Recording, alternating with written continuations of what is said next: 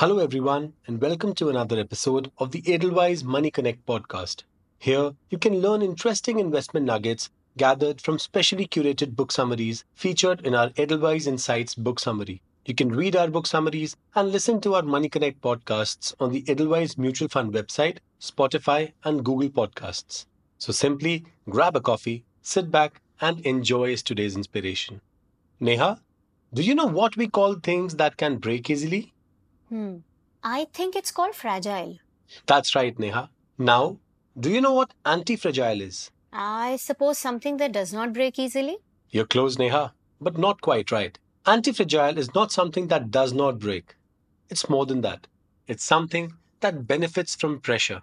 Nassim Taleb, in his book Anti-Fragile, talks about different systems that are currently there in our society. Some that are fragile, some that are robust, and some that are anti fragile. In today's podcast, we will be talking about what anti fragile systems are and how we can create such systems. That's very interesting, Shrey. Shall we first start with what exactly anti fragile is? Absolutely. As I said, there are currently three types of systems. First are the fragile systems that are exposed to external shocks and are vulnerable to volatility. Second, there are robust systems that are able to resist volatility. Third, they are the anti fragile systems. These systems can actually benefit from volatility. Wow. So, what you're saying is that companies that are anti fragile don't just stay strong during volatile times, but also can turn crisis situation into opportunity. Exactly, Neha. An anti fragile company will not only stay unharmed in the worst possible situations, but will also be able to change adverse circumstances into an advantage. So, does that mean that every company should be anti fragile? You would think so, but that is not the case. An ecosystem needs all types of players.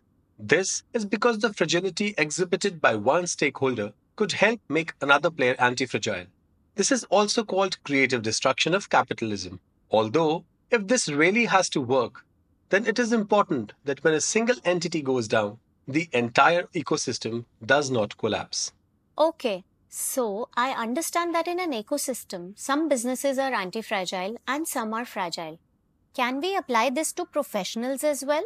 Absolutely, Neha. From a profession point of view, those professions that do not entirely depend on reputation are more anti fragile. For example, artists and taxi drivers have multiple customers and hence multiple sources of income. As a result, they can get away with much more than a corporate employee who only has one source of income. Interesting, Shrey. I never thought of it that way.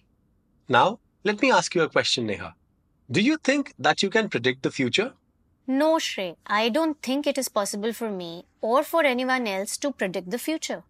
That's right, Neha. Using this fundamental insight, you can make money in the market. All you have to do is put your money in the opposite direction. That is, bet that the predators will get their assumptions wrong. Hmm. From that perspective, I think a barbell strategy can help our investments anti fragile. This strategy suggests investing in two extremes of high risk and no risk assets while avoiding choices that fall in between. This way, you end up playing safe on one side and taking greater risk on the other side. Absolutely on point, Neha. Other ways to achieve anti fragility is to be more adaptable and agile to change, and through collaboration. More importantly, when you are looking to create an anti fragile system, it is better to focus on what not to do rather than focus on what to do. I bet this means the best way to get a good idea is by eliminating a lot of bad ideas. Absolutely, Neha. You've hit the nail on the head. Now, there's just one more thing that we need to talk about and that is the ethics of fragility and anti fragility. The bottom line is that one player should not be allowed to become anti fragile at the expense of the other, more vulnerable and innocent player. Sounds great, Shrey. Just to summarize the key takeaways from this book anti fragile systems benefit from shocks and volatility. If a system or player is anti fragile, it means that it can bounce back from failures and grow out of frustrations and hardships nature, and human bodies are examples of anti fragile systems. Work and industry sectors can also be divided into fragile, robust, and anti fragile. people who are mid level executives at large firms are extremely fragile as their work depends on their reputation.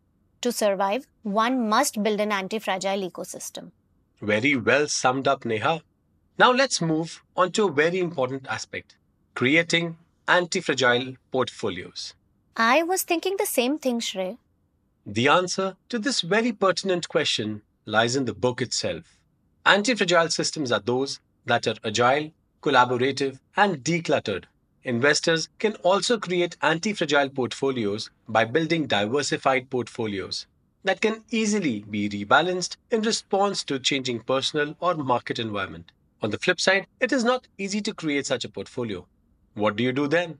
You consult a financial advisor and invest in the mutual fund schemes that are well aligned with your risk return requirements. Mutual funds as an investment vehicle can help you create anti fragile portfolios that match your risk profile and provide you with the required diversification. This way, you will be well positioned to not only withstand market volatility, but also benefit from it. You can listen to more such interesting book summaries on our Money Connect podcasts. They are available on the Edelweiss Mutual Fund website, Spotify, and Google Podcasts for you to listen, learn, and enjoy as per your convenience. An investor education and awareness initiative of Edelweiss Mutual Fund. All mutual fund investors have to go through a one time KYC process. Investors should deal only with registered mutual funds. For more info on KYC, RMF, and procedure to lodge or redress any complaints, please visit our website www.edelweissmf.com.